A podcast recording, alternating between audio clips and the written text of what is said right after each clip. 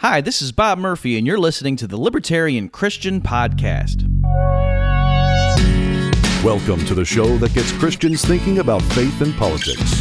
Get ready to challenge the status quo, expand your imagination, and tackle controversy head on.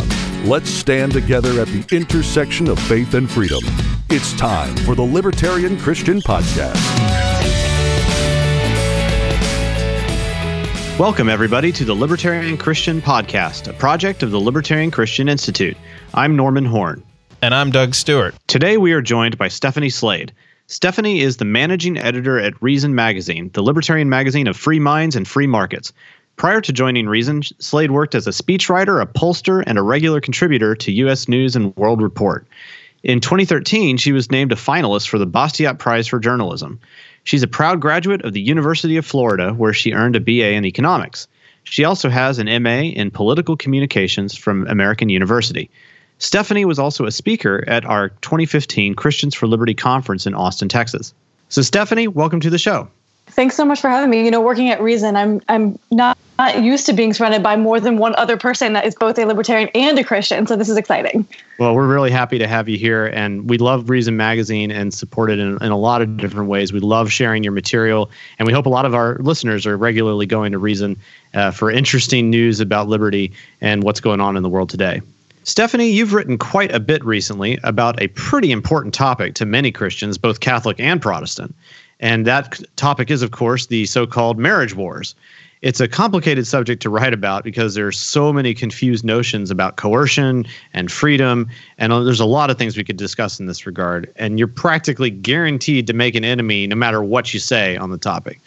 So, what prompted you to start writing and studying this cultural phenomenon?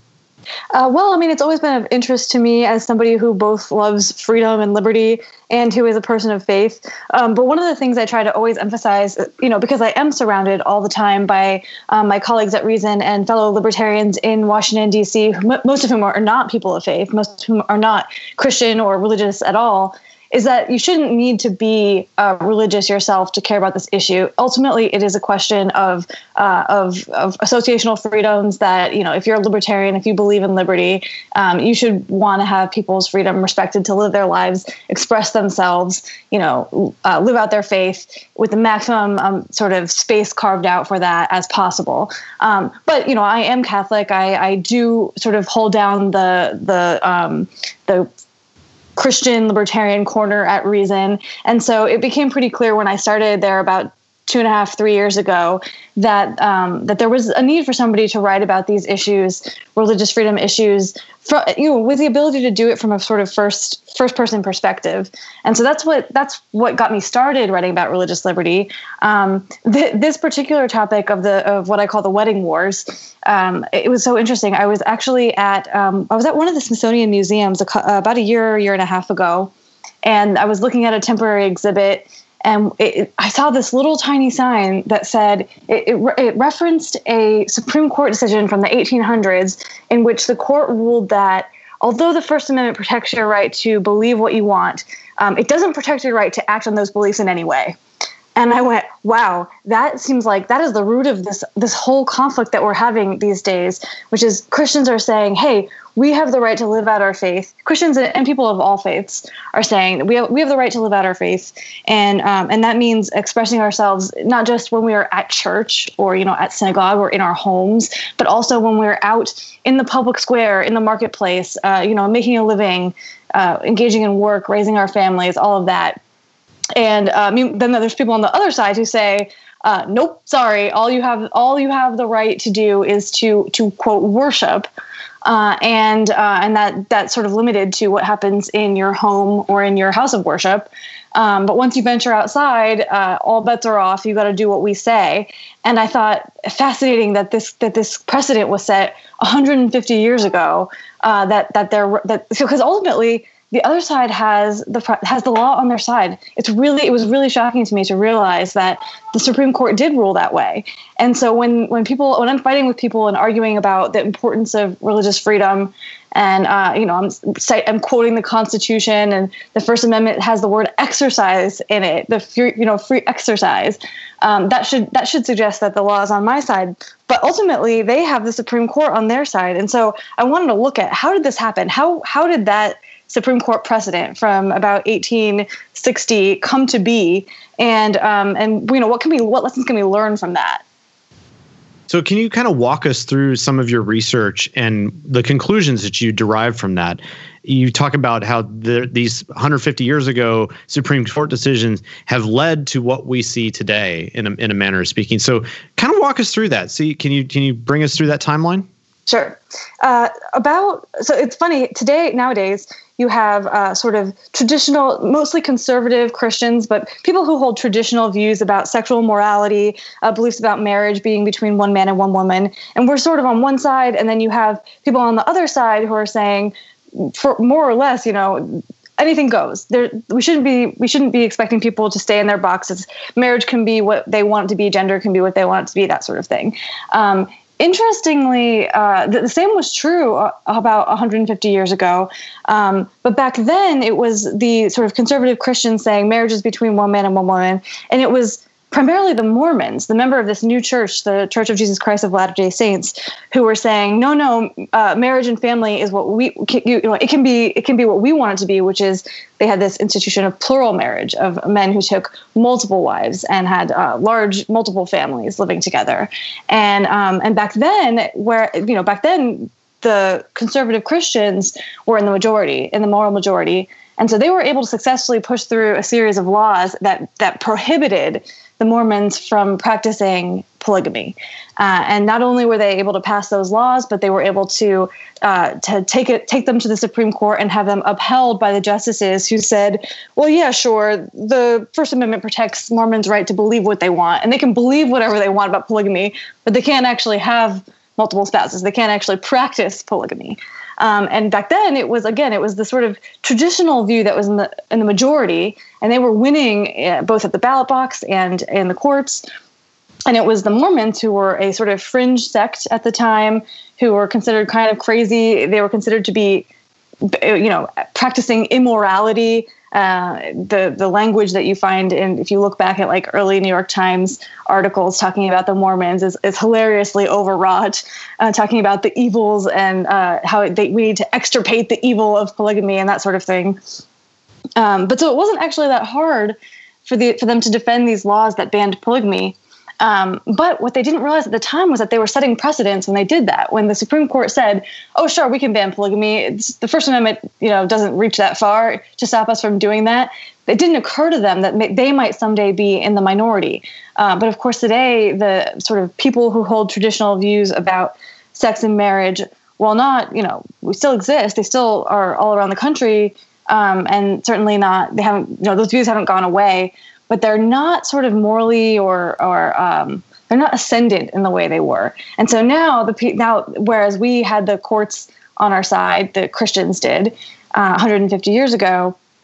Uh, now the other side has the has the legal precedents on their side when they say, well, you're allowed to believe what you want, but that doesn't mean that you that you can't bake a cake for a gay wedding, or that doesn't mean that you can't provide your employees with contraception and abortifacient drugs and that sort of thing. Uh, you know, you have to do what we say because uh, just like you forced the Mormons to do what you wanted back then, uh, now we can force you to do whatever we want today. So it sounds like what you're basically telling me is that the legal basis for restricting or controlling the way that marriage was done in the 19th century, those same types of arguments are being used by the Supreme Court and by other states and by uh, those who would promote uh, gay marriage or whatnot. They're using those same types of arguments today in just a slightly different manner to uh, to restrict how people act. Yeah, absolutely. And so I sort of I, the analogy I really like is that it, you shouldn't treat the Constitution and the First Amendment in this case. It's almost as if these people back then they treated it like a sweater and they stretched it out so that it could fit the laws that they wanted to pass uh, within the within the confines of the First Amendment. It was clear that the First Amendment should not allow um, should not allow them to pass these bans. I think, in my view, uh, you know, if you if you look at what the First Amendment says, it says that Congress shall make no law respecting an establishment of religion or prohibiting the free exercise thereof. I, I, always come back to that word exercise. It's a very active word. Um, it's not just about what you believe or what, you know, the prayer and the worship that happens on Sunday or something. Um, I, I, think that it's pretty clear that if you just look at what the, the text of the First Amendment says, you look at those laws that banned polygamy, we the courts ought to have found them to be unconstitutional and struck them down, um, but they didn't. Uh, and so and so that that sort of stretching out of of the the bounds of the First Amendment to fit in the laws that the majority wanted to fit in there back then. Well, you know what? Once once it's stretched out, then it's hard to get it to go back into the original shape. And so now we have this stretched out sort of con- conception of what the Constitution says, what the Bill of Rights says, and the protections that we have. And it's very easy to now fit in laws. And today, those laws often take the form of either um, non discrimination ordinances at the state and local level that say if you have a business, you must serve everyone. Uh, and that includes if somebody comes to you and says, I want you to take, pic- you're a photographer, I want you to take pictures at my wedding uh, you can't say no. You can't say, I'm sorry, but I just don't believe in same sex marriage, so I'm going to sit this one out. Uh, under those non discrimination laws, you just don't have that right. Same with florists, bakers. Um, there was a, one case I've been looking at with um, sort of like calligraphers. They, they, these two girls who started a business to make wedding invitations and things like that. And and the court ruled unbelievably, they, the court ruled that that was not an expressive act. Drawing and painting and writing words on paper with their own two hands was ruled by this court to be not an expressive act and therefore not covered by the First Amendment. And so the state's non discrimination um, law that said they can't turn away a gay couple who wants uh, a customized service for a gay wedding um, was considered to be uh, valid and was not overruled. Um, so, oh, and then the other the other example of these um, laws that I, I consider to be sort of you know we stretched out the First Amendment and now we can fit all kinds of laws in there. And another one is um, is the HHS contraception mandate, which I hasten to point out is not actually a law. It's sort of it was handed down by the Department of Health and Human Services and it was under Obamacare, under the auspices of the Affordable Care Act. But nowhere in the text of the Affordable Care Act that was passed by Congress does it say that every insurance plan must cover all forms of contraception. It just doesn't say that anywhere. But the Secretary of Health and Human Services under President Obama decided that that's what she was going to interpret the law to mean, and therefore they were able to. Um, to uh, impose that requirement on a lot of Christian colleges, order you know the order of catholic nuns the little sisters of the poor who said a lot of groups that said hey we it is against our beliefs to pay for these drugs and procedures. Um, you can't force us to do this. We have we have protections under the first amendment. Um, but again once you stretch that first amendment out it's hard to go back. Yeah, absolutely. It seems like that's a that we've got a, a really interesting problem that's sort of been built up in a sense over the last 225 years, ever since the Constitution is you know, was written and and became our founding document. Insofar as like people have gone out of their way to interpret it not in a in a particularly limited sense, but as to be more and more expansive to get what they want out of it and it, it kind of reminds me you know of this of the phrase the government that is able to give you everything you want is also the government that can take it all away from you it seems like there's a lesson here for conservatives who seem to really elevate the importance of the supreme court when they elect a president or when they are hoping for policies that will benefit them. And stephanie you said at the end of your article Christians started the wedding wars that there's a lesson for progressives here because they're kind of they kind of have the upper hand in a little bit in in a, in a way right now and that they better sort of be careful what they wish for, be careful what they push for yeah, definitely. I think. I mean, I think it's pretty clear that at this moment, um, you know, in modern history, uh, the ideas, sort of post-sexual revolution ideas, um, the idea that marriage is whatever we want it to be, families can be whatever we want it to be, and good or bad. You don't have to necessarily think that's a bad thing, but w- however you feel about those views, those are sort of the ascendant views in today's world in a way that that would have been completely unthinkable a century ago. Um, but so the the lesson that I think is really important to take away from this, and just to keep in mind on both sides is it's so tempting when your side is in the majority. Uh, and when it seems like the pop you know the pop, the the popular opinion is on your side um, to want to then um, enshrine your beliefs about morality into the law to ensure that everybody will have to live according to your views of right and wrong forevermore. Uh, but what you have to remember is that if you can write your morality into the law now then in in five years, ten years, hundred years, you know, two hundred years, a different set of people in the majority with a different set of values can always undo the things that you've done and put what they believe is right and wrong into the law and thereby thereby force you to live according to their conceptions of morality. And that's exactly what i think we've seen happen um, you know and, and i think it could happen although right now there's this moment where traditional sort of Christians uh, who believe that marriage is one man and one woman only um, have seen sort of their grip on popular opinion slip over the last few decades. Um, it's certainly conceivable that the, the majority view today could be very different in the future. And I think progressives ought to be thinking very carefully about how, uh, you know, and, and it's funny, I, I wrote this piece before the election. So everything that I'm saying now, in a sense, it almost feels like, well, obviously true because I wrote this piece um, about the wedding wars, or I wrote most of it. I did almost all the research for it under the assumption that Hillary Clinton would be president and that the people who hold um, sort of more uh, flexible libertine sort of views about sex and marriage would uh, continue to have sort of legislative majorities, at least at the national level, and that they would be highly tempted to continue passing uh, laws or push for laws that would, uh, you know, just basically make it illegal for people to hold traditional views and put those views into action in any way and how they run their businesses, for example. Um, that's not actually as uh, true anymore. So it's almost like I, I called it, but I called it a little bit like the piece went went up and was published after the election, so it almost seemed like I was it was backwards looking. So the point I was hoping uh, progressives would take away is that uh, you don't know who's going to win the next election. Maybe you think you do know who's going to win the next election, but you certainly don't know who's going to win the election in a few years or a few decades. And so you want to be careful about creating new powers or, or centralizing a lot of power in a governmental body to force you know force people to live according to one set of norms because you just don't know who's going to have control of that you know who's going to have the reins of that powerful institution that you've then created down the line.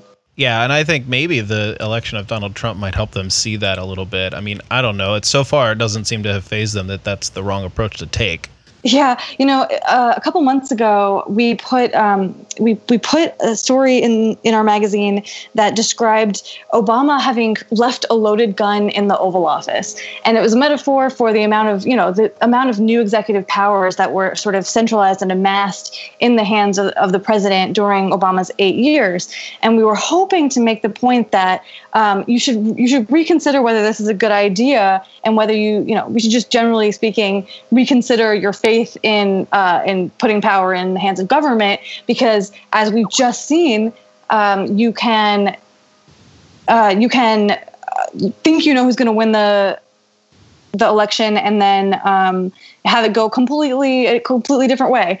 So um, that was I that was I think I hope that that I we hoped at the time that that might um, that piece might actually strike a chord with our friends on the left, and I'm not so sure that it did. It didn't actually seem like would be like that piece got a lot of positive attention. Like they, there were a lot of people on the left saying, "Oh, you know, Reason Magazine's making a really good point. We should consider that next time there's a Democrat, uh, you know, in the White House." No, there was not a lot of that, unfortunately. Do you really get a lot of progressives saying that Reason Magazine made a really good point? No, not very often, but okay. occasionally. yeah. Part of me wonders, you like, you, you, probably shouldn't have been expecting that too much. Do you, um, on, along those lines, do you find that now that Trump is in office and has been doing his shenanigans for however many months now, do your friend, like on Facebook and social media, do all of your, you know, like left wing friends, are they saying all the same things that all your right wing friends used to say? I mean, does it seem to have the same tone? I mean, that's been my experience. I'm just kind of curious. Uh, on some issues, yes, particularly on procedural issues, uh, it's always funny to me to watch you know, without any sort of sense of uh, shame, how people can go from supporting being on one side of the filibuster to the other side of the filibuster, or being on one side of, you know, the the right of the president to um, put out signing statements and executive orders and sort of you know robustly exercise the executive powers to be on the other side of those issues overnight without any sort of need to come up with some sort of plausible reason for why the that that changing changing their minds on those issues might make sense. Um, but when it comes to this particular issue of um, of whether we should pass laws that enforce our vision of morality on other people uh, I haven't seen anybody, you know, unfortunately, I, w- and this is not, this was not what I was hoping for. You know, I wrote this piece in, in the hopes that it might sort of, again, like uh, strike a chord or, or, you know, just hit home with people on the left too, who would say, hmm, you know, there's a lesson here for us that we should be very careful about maybe we should take a step back. It's so tempting to want to pass laws that force people to um, to live their lives the way we consider to be right and and you know um, we want to encourage toleration of um, of gay people and trans people, and we want to um, make sure that women can participate fully in the workforce. And so that we think making um, contraception more easily available is a really good way to do that. And we hold we hold we hold all these views.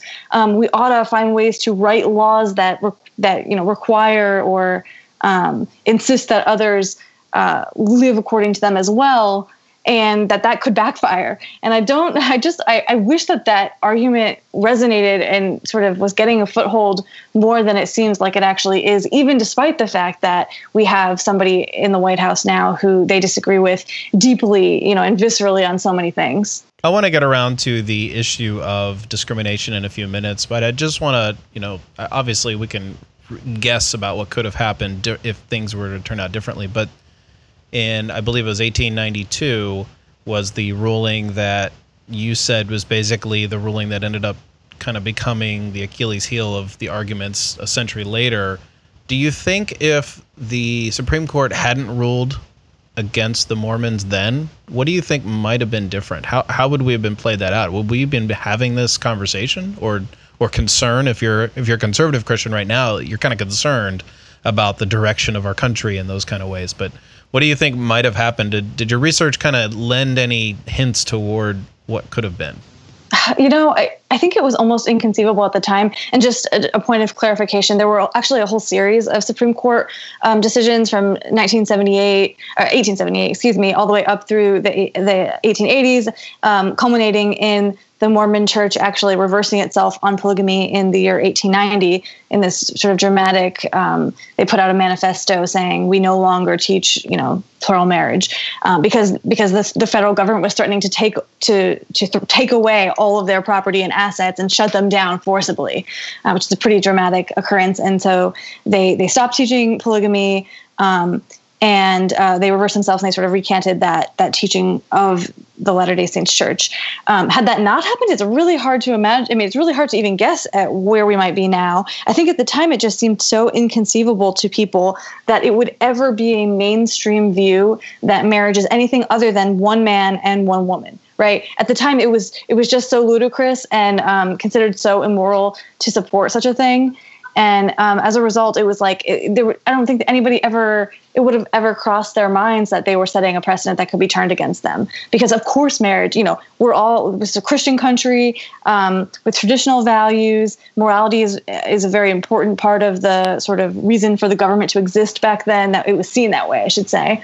And so they they didn't think twice about passing these laws. And the courts i think didn't think twice about finding some excuse to uphold them. Um, I, think we would be much better off as a country had the courts actually read the text of the first amendment and struck down those laws back then. I think it would have set uh, it would have set the correct tone which is to say i don't necessarily have to um, I don't mean to be here defending polygamy as an institution. I'm, I'm Catholic. I actually do believe, you know, in, in a sort of more traditional um, definition of marriage.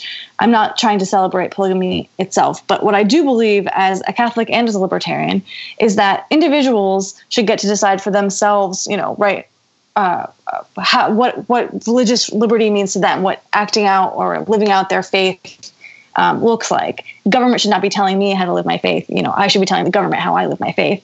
And and I think we we really lost something um, when the courts made those rulings back then in the in the second half of the 19th century. because um, we just sort of lost sight of of that fact that that we get to decide what what worship and what exercise of faith looks like and what it means to us, not the other way around. I think that the allure of power is really where stuff starts going wrong when almost anybody, whether you're a Christian or not, is looking toward establishing some type of new law to get what you want. Because when you're the ones who are in power, it's very easy to go, well, I, I can now reshape this world in my own image, which is actually, it's actually like that's precisely what uh, theologically we believe that the state kind of does uh, as Christian libertarians is that it's it is instead of letting uh, people make decisions for themselves, and so long as that they are acting peacefully with other people, they can act as they will. Instead, we say uh, the state says we're going to reshape the world in our image, and whoever's going to be in power at that point it's going to be it's going to turn into a disaster. And it just ratchets it, it, you know each time that the the cycle continues it just ratchets up its power. It tries to do something new. It attempts to control people in a new way. And it just ends up creating chaos. And the irony here is that if you let people people people believe that the state is there in order to maintain a certain type of order that, and that's what they believed they were doing in the in the 19th century, and it's what they think that they're doing now is trying to maintain a certain type of order. But as they as they keep proceeding in this regard, they manage to create more and more chaos. And if they would just if people just let people live freely, these things will work themselves out. It's fun. It's funny how it will do it sometimes, and we don't always expect it. But that's what happens. And so I think it's interesting that just the allure of power is not something new. It's not something that happened just in the last you know few years in the attempts of uh, the left to promote their particular view of marriage. It also has happened in the past uh, in, in various types of ways. And this is the progression of just how power goes. It's not unique to now. Right. I, I, did. I did Sirius XM Catholic Channel um, to talk about this research I've been working on a while ago, and at one point they stopped me and they said, "Well, hang on though, you're not actually uh, in favor of polygamy, though, right? And I said, well, you know, it, it depends what we mean by that. I'm not in favor of polygamy in the sense that I don't want to be a polygamist. I wouldn't encourage my friends or relatives to be polygamists. But if I, if you, what you mean is, do I think the space should make room, you know, that, that the law should make space for other people to live that way if that's how they choose? Well, then I feel a little bit differently about it. It's the same same way I today feel about same-sex marriage, which is that like I, I accept the church's teaching on that. Um, but I also don't think that that means I want to pass laws to tell other people that they have to live according to my view of morality. That's just not that's just not what I believe And And as um, I always say, as as both a libertarian and a Christian, I feel this way because it's easy to understand what I mean when I say, as a libertarian, I think that the government should get out of the way and let people live the way they want to live. But also as a Christian, you know, I really strongly believe that um, you, you don't really, you can't really be. Um, a believer without the freedom to make that choice for yourself. And you can't, you don't really have the choice and the freedom to make for yourself unless you have the ability to make a choice that I wouldn't like or that I wouldn't choose for you or that I wouldn't choose for myself. Um, so that's that's what makes this so hard. You were talking about sort of the the temptation to power there's a reason it's so tempting and it's because if you don't step in and pass laws that coerce people to live like you want them to live then there is a chance that some of them almost certainly will choose to live in a way that you don't want them to live and that's really hard to, to sort of tolerate. It's really hard to accept and, and bite your tongue and, and hold back and not rush in and try to stop them when people are making choices that you consider to be wrong yeah, it's interesting that we that we have that inclination, and it's I think it's just we want people to be like us.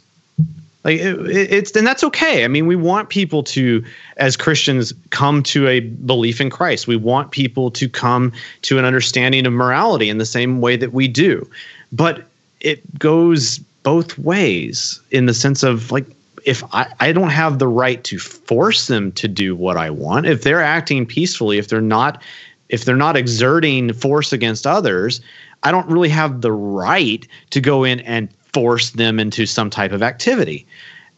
I I don't have I just don't have that purview in what the in what God is instituted for for me and for all humans. We're all on the same moral playing field here. Be I don't have that right and neither do you, neither does the state, or at least it shouldn't.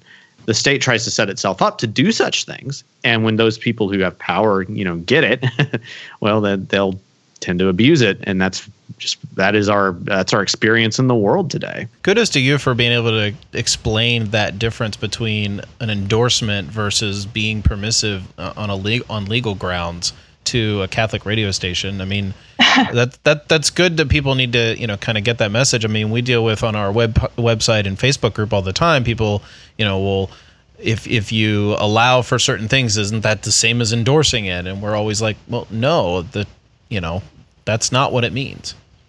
Right. There's exactly. there's that host of I mean there are host of activities that we disapprove of that we don't prohibit. I mean, some people are teetotalers and they don't want to drink alcohol at all. That doesn't mean that we should that these people are prohibitionists as well. I mean, that that's that's barbaric at this point in in, in history, and so we just have to extend that and, and give people you know it, it give people freedom of association because that's essentially what the First Amendment is, right? It's a, it is a it is a way of practicing free association in just a in a slightly more expanded form or yeah. expanded wording. I mean, it, is, isn't that correct? Yeah, definitely. I, I, had the really cool opportunity earlier this year of going to um, the big conference for um, Christian ethicists, so people who do theology and ethics from a Christian perspective. And um, I was I was out to dinner with some of these people that I had met at this conference one night, and they just couldn't understand how I could be both Christian and a libertarian and work for a libertarian magazine. And they they they were asking me all these questions, and finally, I I realized the thing that I hadn't said out loud um, was uh, there's a difference between uh, something being immoral and something needing to therefore be illegal. And we all really understand this in many other contexts. I mean, uh, a pretty obvious example that I like to point to is most people understand that it's immoral to um, to cheat on your spouse, to commit adultery, right? That that that's immoral. But you know, setting aside people who might have some sort of arrangement worked out i'm not going to pass judgment there but um, you know to, to lie to your spouse and cheat on your spouse and commit adultery we almost all consider to be immoral but most people don't want to take that extra step of therefore passing a law that would you know uh, empower government agents to knock down your door and raid private homes and uh, you know pull people out of beds and throw them in jail because they're uh, doing something that you know that that that is immoral. We understand there's a difference between illegal and immoral, and that some things are, are wrong. Lying is wrong. You know, cheating is wrong. Lots of things are wrong, and that doesn't mean that we want to have the government involved in those questions.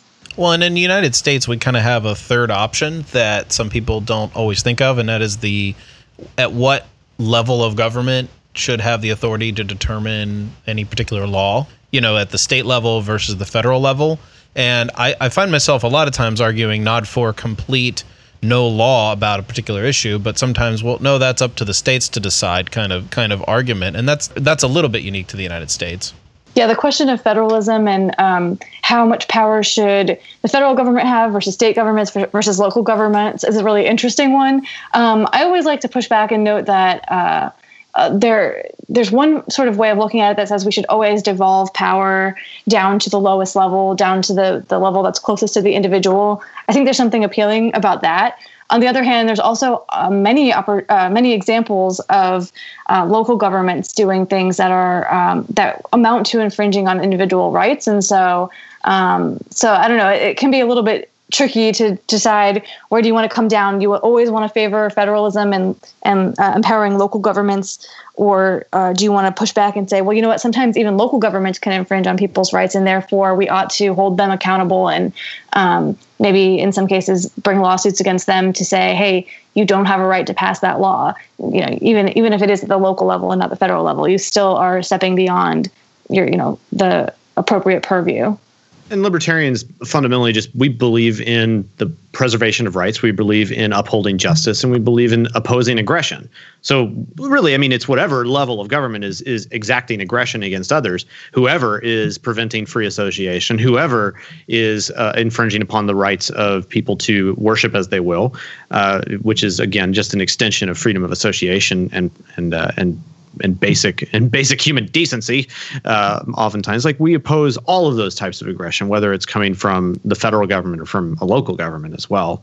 And which uh, we don't have any. I think liber- there's some, there is some. Sometimes there's a misunderstanding is that like libertarianism does not entail federalism. Neither does it entail perfect decentralization either. In a, in a sense, we oppose aggression wherever it may be. Yeah, I, definitely agree with that. And in, in these issues, when it comes to um, anti discrimination laws, uh, so far, I mean, there's definitely people that support passing an, uh, an anti discrimination law um, that includes sexual orientation. So that would basically ban a government, uh, uh a business owner from discriminating against uh, a same sex couple, for example, at the federal level. There's support for enacting one of those laws at the federal level. But so far, it, they've only been enacted at state and local levels. And so these really are issues where lower levels of government are the ones that are that are um, telling individual private actors, these business owners, and these organizations what they have to do um, it's it's it's a question of state and local governments infringing on people's rights. In my view, their associational rights, like we were talking about, um, and and so just saying, well, it should be it should be figured out as a lower level of government doesn't quite seem to to solve the problem in some of these cases. Do you think libertarians would advocate, and even for that matter, conservatives? I think there we have some people in our Facebook group, the Libertarian group, that they are probably liberty leaning, but they really like that Trump is defending religious freedom and explicitly defending religious freedom and the freedom of conservative Christians. You know, Trump said at Liberty University commencement this past weekend, you know, as long as I'm in office, you know, you can, you know, feel safe basically. And I, I wonder though if the argument, oh, we're gonna, we need to protect our religious freedom, is too close to separation of church and state for the left and we'd be far better off talking about our religious freedom just in terms of freedom of association. Yeah, so that's a great question, and I get this uh, a lot from my my colleagues at Reason and other libertarians who are sort of more secular, coming from a more secular perspective. Um, and I definitely agree that the end game is um, freedom in all contexts, all kinds of freedom, not just religious freedom. And sometimes people will say, "Why why should religious freedom have a privileged place?" And um, I think that they make a really important point. Ultimately, I would like to get to a point where everybody has the right to run their business however they want, to to have a charity that does whatever they want, to raise their family however they want. You know that that that uh, that freedom extends to everybody in all forms of association, in all contexts, for all reasons. And if somebody is an atheist and says, you know what, I just don't want to, you know, I just don't want to. Um, I, I have a a print shop. There was a, case the other day that was about people who like a company that prints T-shirts and banners and things, and says, you know what, I just don't want to. I just don't want to serve uh, people who are Christian because I don't like them because I'm an atheist. That should be fine. I mean, that should be fine for the same reasons that it should be fine for somebody who is a Christian to say, you know what, I don't want to support um, the the Reason Rally, which is a big atheist rally in D.C. every year. Um, I want the same freedoms to be extended to everybody, but I, do I do think there's an argument to be made that religious freedom is sort of the uh, the beachhead. This is the analogy that says that we're trying to fight for the full beach of associational freedom and freedom for everybody in all contexts uh, and all places and all people for all reasons. Um, but if you lose on religious freedom, which is considered by so many people to be the first freedom and is right there in the First Amendment, the very First Amendment of the Bill of Rights, um, if you lose that fight to where to where you know, it's no longer um, an effective argument to say we shouldn't pass this law because it infringes on somebody's religious liberty, there's very little chance that we will uh, be able to win the larger fight, I think. So I think if it is a beachhead, we got to hold this ground. We got to fight tooth and nail to hold this ground. And yeah, I definitely would like to to sort of fight beyond this point and, and make the argument, the larger argument about associational freedom. But uh, I just, I worry about what happens if we stop talking about religious liberty? Um, because I think once you once you sort of it, it, would be seen potentially as we have conceded that ground, and that could be very very bad for us in the long run.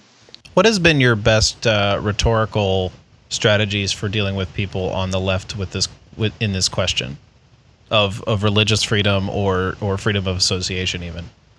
one of the things that comes up a lot is um, everybody wants to draw the analogy to um, to racial discrimination, to discrimination against Black people, for example, during the Jim Crow era. And I find it very, very helpful to remind them of a few things.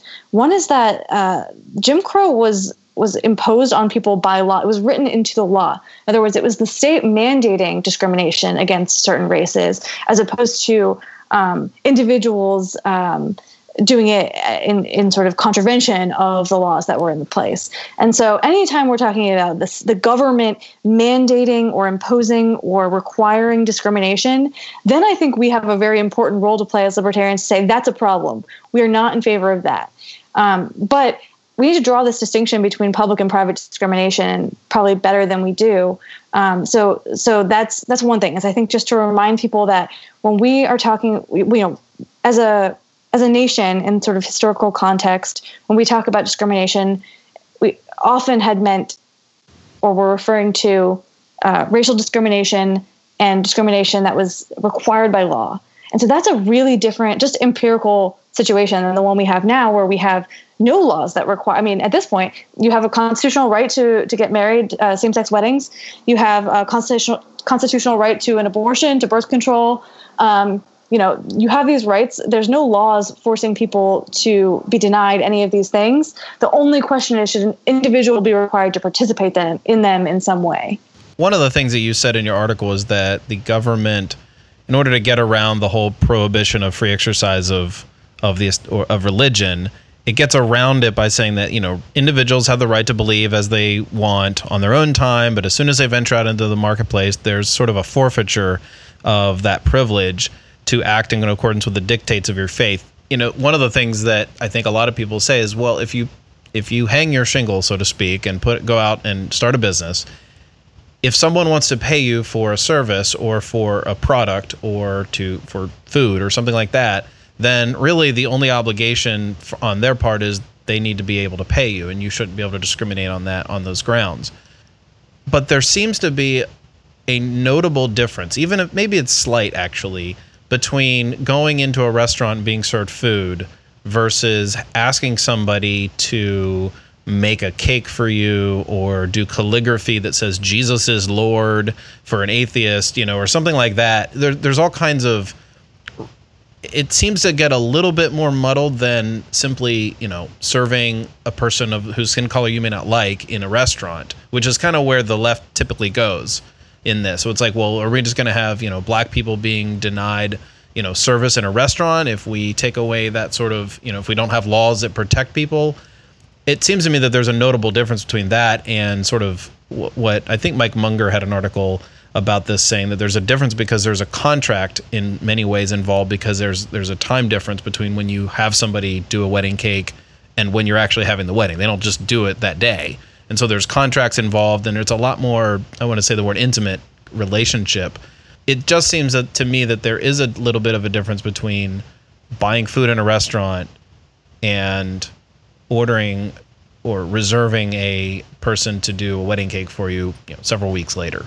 I both agree and disagree with you. Uh, so, on the one hand, I think you're completely right that, again, if you just look at the facts on the ground today, uh, nobody no nobody is facing the types of systemic nationwide um, discrimination that we saw during, for example, the Jim Crow era, where let's say a black family could drive for um, hundreds of miles and not find anyone who would feed them or put them up in a hotel, um, where where there was just uh, it was just the scope of the problem was was very different from what what any um, gay couple, say, who needs um, some flowers or um, a wedding cake for their celebration would encounter in basically any part of the country today. I think that the facts on the ground are just different, and that if we're being sort of intellectually honest, we should acknowledge that fact that the, the discrimination is just not widespread and it's just not um, it's just not of the same scale and seriousness it's, and frankly it's a little bit offensive to suggest uh, to people who lived through that era that it is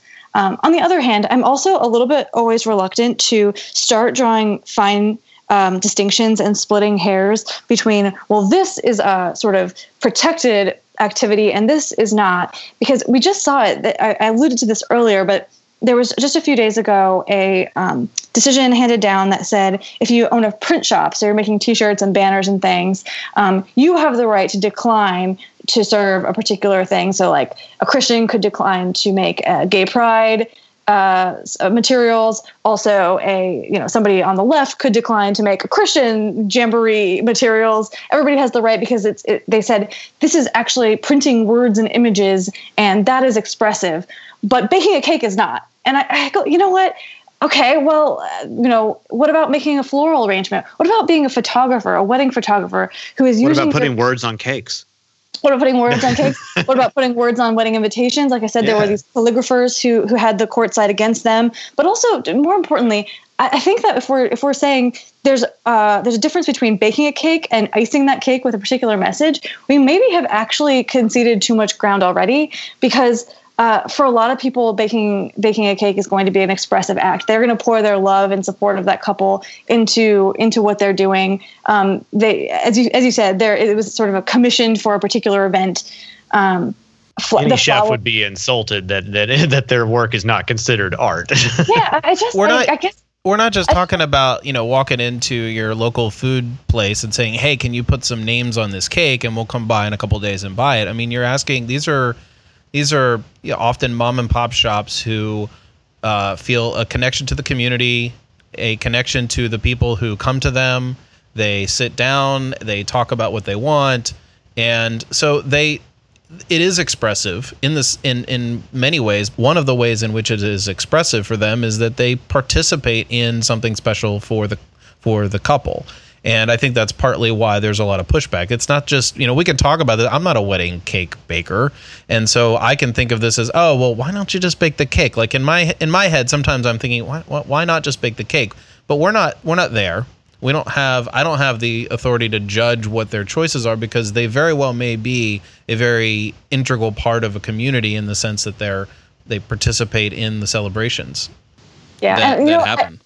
you asked about what um what's an argument that that actually has sort of gotten some traction when I'm when I'm debating with people on the left? And and actually before President Trump assumed office um, there was this the story that was going around in which a bunch of fashion designers who had uh, designed custom clothes for Michelle Obama and donated them to the First Lady to wear because you know they wanted to they wanted to dress the First Lady and have their their um, their fashion they're uh, out there you know on the world stage being modeled by an, an, a powerful woman an important woman and these these fashion designers came out and they said we will not be dressing Melania Trump. We just we disagree with everything she stands for, and we disagree with um, strongly with her husband and what this administration is all about and everything that they've represented on the campaign trail. And so we will not be doing what we did for Michelle Obama for Melania Trump. And I said, great. That is, you know what? It, certainly, if you're going to start um, sort of splitting hairs about what is expressive and what is not expressive. I mean, there's no words. There's no words that go into you know designing a coat or a dress or whatever for the first lady. That that could easily come down on the side of not protected expressive speech if we were really splitting hairs. But I don't want to be in the business of splitting those hairs. I want to say you disagree with what the Trump the Trump family stands for, and you don't want to have your name associated in any way with this administration. Good for you for standing up for what you believe in. But now let's take a step back and say, okay that same sort of freedom ought to be extended to everybody, whether you agree with the decisions they're making or not. As we wrap up today's episode, we're really thankful that Stephanie came to join us, and you can reach out to her in a variety of different places. You can find her on Twitter at Slade SR. You can also, of course, find her on Reason.com and and and her articles there. We are going to share a lot of her articles in our show notes page on libertarianchristians.com. So make sure and visit our website and take a look at the show notes, and you can read a, a, a number of articles that she's written. And we'd also like to remind you that if you'd like to reach out to us and ask a question or submit some feedback, you can reach out to us at podcast at libertarianchristians.com, as well as on Facebook, Twitter, and of course our website, libertarianchristians.com. Thanks for joining us, and we'll see you next time. The Libertarian Christian Podcast is a project of the Libertarian Christian Institute, a registered 501c3 nonprofit. The audio engineers were Doug Stewart and Jason Rink, and voiceovers were by Matthew Bellis and Caitlin Horn. If you'd like to find out more about the LCI, please visit us on the web at www.libertarianchristians.com.